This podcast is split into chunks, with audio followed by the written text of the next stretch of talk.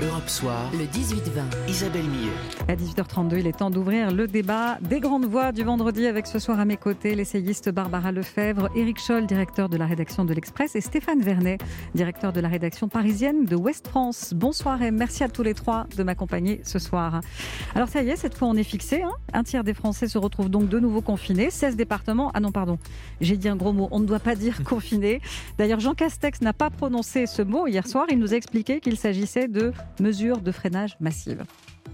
C'est une troisième voie que nous retenons, une voie qui doit permettre de freiner sans enfermer. Freiner sans enfermer. Est-ce que c'est un message euh, intelligible, Eric Scholl? C'est à nouveau euh, la novlangue. Euh, vous savez, depuis le début de ce confinement, depuis l'an dernier, on apprend chaque mois, il y a des nouveaux termes qui arrivent et c'est un peu cette novlangue qui a toujours un objectif très politique. Là, il s'agit de ne surtout pas contredire euh, ce que le président de la République euh, avait promis ou sur le, la sur lequel il s'était engagé le 29 janvier dernier, c'est-à-dire on ne fera pas de confinement. Donc effectivement, ben voilà, on n'est pas en confinement. Plus précisément, on est en mesure de freinage si sais jouer sur les mots, en réalité, effectivement, si on regarde la situation, il y a des mesures, euh, on a plus de liberté que lors du premier confinement en mars dernier. on en a euh, et, si on compare par rapport à nos voisins, on s'aperçoit qu'on a tout un tas de mesures qu'on peut retrouver ailleurs, c'est-à-dire une tentative d'équilibre entre l'idée d'isoler les gens chez eux et en même temps de toujours euh, essayer quand même de maintenir l'activité et surtout les écoles. Et c'est quand même un point assez différenciant peut-être avec nos voisins européens. Oui. Alors Emmanuel Macron, cet après-midi, il a déclaré que ce mot confinement n'était pas adapté à la stratégie euh, présentée hier. Là encore, euh, on, joue sur les mots. Barbara Lefebvre, vous comprenez ces, ces précautions de langage? Oui, non, je crois euh, vraiment ce qui vient d'être dit, c'est tout à fait juste. C'est pour Emmanuel Macron d'abord un, un, travail de communication. Ce travail de communication, il est nécessaire aussi pour commencer le récit qui sera fait post-Covid parce qu'il y a tout un récit qui devra être, euh, dont, le futur candidat en 2022 devra s'emparer pour nous raconter ce qui s'est passé. Parce qu'en réalité, là, ce qu'on est en train de vivre, on ne le comprend pas bien. Et donc, Emmanuel Macron euh, commence déjà le sous-titre du storytelling de 2022 pour nous expliquer que lui, il a été le président non pas du confinement, mais justement d'un équilibre, et à la différence de nos voisins, etc. La réalité, c'est que les Français se sentent hein, dans le ressenti. Alors c'est comme l'insécurité, il y a un ressenti. Et le ressenti, c'est que les Français se sentent quand même confinés. Ils se sentent privés d'un certain nombre de libertés. Alors là, on leur octroie enfin le droit de se promener à l'extérieur autant de temps qu'ils le veulent. Il était temps, parce que je rappelle que même pendant le premier confinement strict, les Allemands, eux, avaient le droit d'aller faire du sport en extérieur. Nous, on n'avait pas le droit. D'ailleurs, on n'avait pas le droit non plus de porter des masques qui ne servaient à rien. Aujourd'hui, ils, servent ils, sont absolument indispensables. Non, on voit bien que là, on est déjà dans euh, la construction de la communication politique qui viendra bien après. Et, effectivement, euh, Emmanuel Macron est un, est un fin politique. Il a compris qu'il fallait déjà poser aujourd'hui, en tout cas, les éléments de langage par contre, je ne suis pas sûre que les Français soient euh, assez naïfs pour ne pas discerner euh, euh, cette petite tactique. La réalité, c'est qu'ils se sentent confinés. Stéphane Vernet, vous, vous êtes d'accord avec ce que dit Barbara Lefebvre On prépare le storytelling. Ça veut dire que si hier soir, Jean Castex avait prononcé le mot confinement, ça aurait en quelque sorte acté l'échec de, la stratégie d'Emmanuel Macron qui avait fait le pari de ne pas enfermer à nouveau la France? Oui, alors il y, a de ça, clairement il y a de ça. Je suis complètement d'accord avec ce qui vient d'être dit. En même temps, il faut aussi reconnaître que les, trois confinements successifs, et ce sont bien des confinements, les trois confinements successifs sont pas du tout les mêmes en fait. Hein. Donc euh, le premier était bête et méchant, c'est-à-dire qu'il était dur, très strict, long, etc. Enfin, il y avait vraiment cette question d'enfermement. Le second, le message du second, c'était restez chez vous. Et celui-ci, il est à la fois territorialisé, donc il ne s'applique pas sur l'ensemble du territoire, c'est quand même une sacrée différence. Il y a quand même les deux tiers des Français qui, sont, qui ne sont pas confinés, de fait. Et puis, euh, le message, c'est plus restez chez vous, c'est, je cite, ne vous mélangez pas. Alors, c'est quand même difficile à comprendre.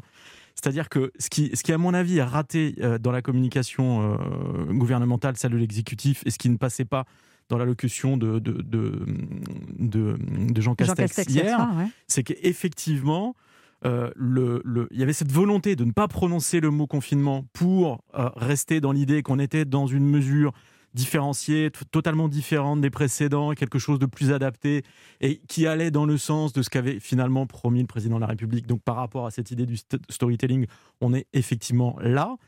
Et en même temps, c'est complètement incompréhensible. C'est-à-dire que la façon dont il a amené les choses faisait qu'on était dans une espèce de grand écart, euh, et ça a été très long en, plus, qui faisait que finalement, personne n'a compris la philosophie et le message que cherche à faire passer l'exécutif dans cette crise. Et à mon avis, ça, c'est quelque chose de très problématique, parce que à partir du moment où ils sont incapables d'expliquer concrètement et simplement quel est leur objectif et qu'est-ce qu'ils attendent de nous, je pense que le vrai problème qu'on va avoir, c'est le non-respect des mesures qui sont mises sur la table. Et s'il n'y a pas de respect des consignes, il y a très peu de chances qu'on arrive objectivement à freiner la propagation du virus. Et donc là, pour le coup, l'échec sera total. Bon, je vous propose qu'on continue d'en parler dans, dans, un tout petit instant. À tout de suite, les grandes voix.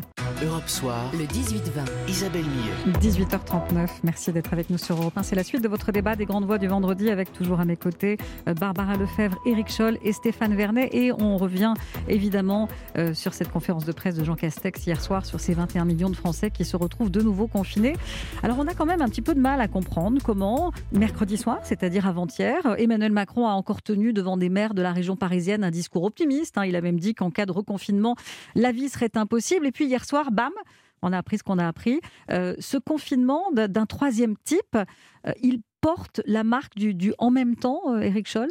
Oui, et si vous voulez, si on remonte même au 29 janvier, la décision du 29 janvier, elle avait, c'est-à-dire celle de ne pas reconfiner, alors que tout le monde s'attendait un reconfinement, ça avait été la même chose. Il avait fallu attendre le dernier moment. Emmanuel Macron a pris sa décision au dernier moment. Il vient de se passer la même chose. Si on suit le fil de la journée euh, d'hier, durant toute la journée, et même de, de la veille jusqu'au moment où, où euh, Jean Castex s'est exprimé, il y a eu euh, des allers-retours sur les décisions. On a le sentiment, si vous voulez, qu'au fond, il faut vraiment attendre le dernier moment d'avoir essayé de tout sous-peser, d'avoir aussi entendu. et pour le coup, euh, le gouvernement l'Élysée a écouté euh, les élus, euh, ils ont écouté à peu près le corps médical, évidemment scientifique, qui là-dessus, c'est assez unanime d'ailleurs depuis une longue semaine pour un reconfinement. Et c'est vrai qu'on a l'impression que ces décisions, elles se prennent, bah, je vais pas dire pile ou face, mais quelque on, on, ça aurait pu être l'autre chose. Donc ça vous montre à quel point c'est des décisions qui sont difficiles, qui sont des compromis, je pense, systématiquement des compromis, l'idée de se dire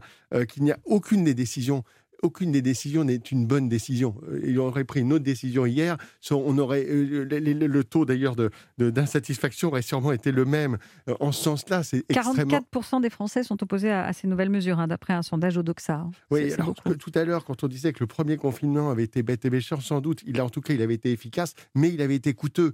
et c'est toutes ces, toutes ces questions qui sont en cause, c'est-à-dire l'efficacité des mesures. Si on pousse les mesures jusqu'au fond, ben, on retombera dans un premier confinement du type de l'an dernier et on sait à quel point c'est coûteux pour la santé, euh, pour la santé des, pour la santé même, j'allais dire presque psychologique des Français, pour la, pour l'aspect social. Et c'est, c'est cela qu'il faut que, évidemment qu'il est pris en compte, et bien sûr l'aspect économique. Et on voit bien aussi là-dessus à quel point euh, l'ensemble des, euh, des, des, entreprises, des Bruno Le Maire jouent, enfin jouent, ils ne jouent pas, mais ont un rôle à, à, tenir dans ce type de décision. il a perdu Bruno Le Maire sur ce coup-là.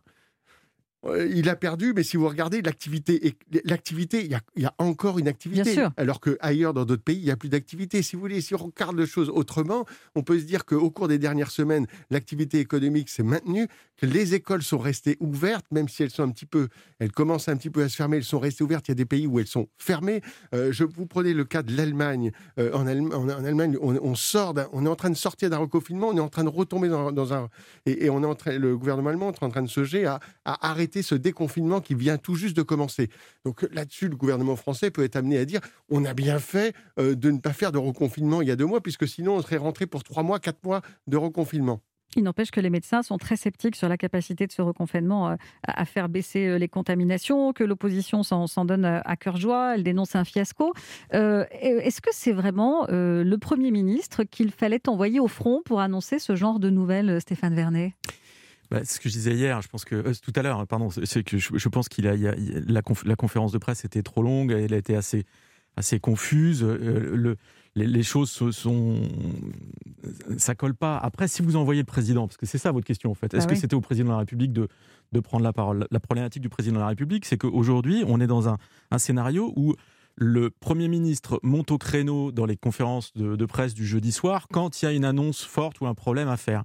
Mais le, le, le, président de la République, pour le coup, c'est le dernier recours, c'est l'arme lourde. C'est-à-dire qu'il est là pour, pour remettre les pendules à l'heure quand les choses ne vont vraiment plus. Or, c'est n'est pas du tout ça le message qu'ils veulent faire passer. Donc, c'est pas Emmanuel Macron qui monte au créneau euh, hier soir. Le problème, c'est que encore une fois, le message qui a été délivré par Jean Castex était très long était confus. Je pense qu'il y a plein de gens qui l'ont pas compris.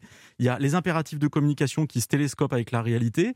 Et à l'arrivée, on, crée une situation où, moi, je, je redoute, encore une fois, que vous ayez plein de gens qui, effectivement, n'appliquent pas les mesures simplement parce qu'ils ne les comprennent pas. Et elles sont d'autant plus difficiles à comprendre que vous avez un exécutif qui tient un discours qui consiste à dire mais on ne cesse de s'adapter face à cette maladie. Elle est nouvelle, elle est compliquée, elle est évolutive, nous aussi. Ça fait un an en fait qu'ils prennent des mesures et qui fixent des objectifs ou des consignes qui n'appliquent pas en réalité. Si vous revenez, euh, si vous revenez au discours du, président de la République euh, à l'automne, au moment du deuxième confinement, il disait en fait on en sortira le jour où on aura atteint le seuil de 5000 contaminations, tests positifs par jour. On l'a jamais atteint, on en est sorti quand même. Vous avez un discours qui consiste à dire le seuil d'alerte maximal pour un nouveau confinement, un troisième confinement, c'est 250, euh, c'est un taux d'incidence de 250 cas positifs pour 100 000 habitants et plus de 60% des lits euh, de réa occupés. Aujourd'hui, on prend des décisions alors qu'on a largement dépassé les 400 euh, le taux d'incidence de 400 sur 100 000 et que les capacités euh, hospitalières en réa, en Ile-de-France, elles sont proches des 100%. Donc eux-mêmes ne cessent d'exploser de, leurs propres objectifs et disent bah oui, mais c'est parce que on est de plus en plus en capacité de bien accompagner, de traiter la maladie et on a, on a, on a des marges.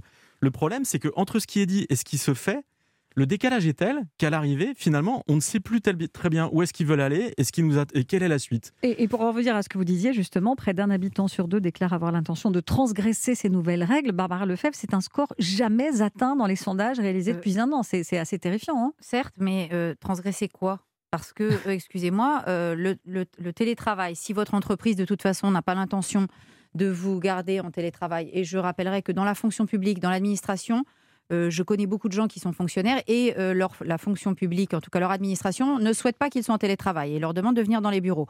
Donc déjà, l'État lui-même, parfois, ne donne pas l'exemple. Donc, euh, ils ne vont pas braver cette question-là du télétravail parce qu'ils sont, ils sont soumis à la décision de leur entrepreneur sur la question du télétravail.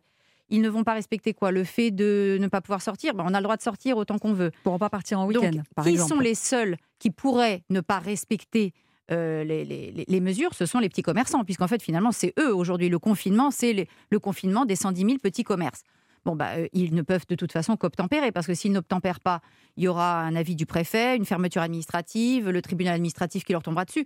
Donc, je, ne vois pas bien qui sont ces Français qui ne pourraient ne pas respecter des mesures qui sont quand même relativement peu coercitives. Alors, peut-être qu'il y aura des rébellions de barbecue, parce qu'effectivement, on nous a expliqué que le barbecue est un moment très dangereux. Euh, il y aura peut-être effectivement des attroupements de, gens qui auront envie d'aller boire euh, un verre dans les, euh, les, terrasses de, vente à emporter.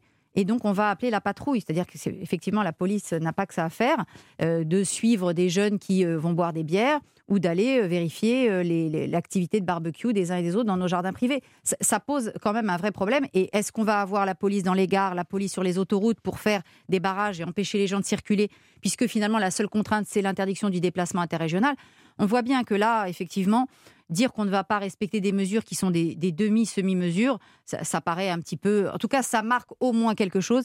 C'est... Euh, que la colère gronde et que derrière cette apparente résignation, il y a euh, un, ressentiment et une colère profonde chez les Français. Bien, dans un instant, on va revenir sur un autre sujet, les grandes voix, euh, qui pourrait coûter cher également à l'exécutif, le cafouillage français dans la campagne de vaccination.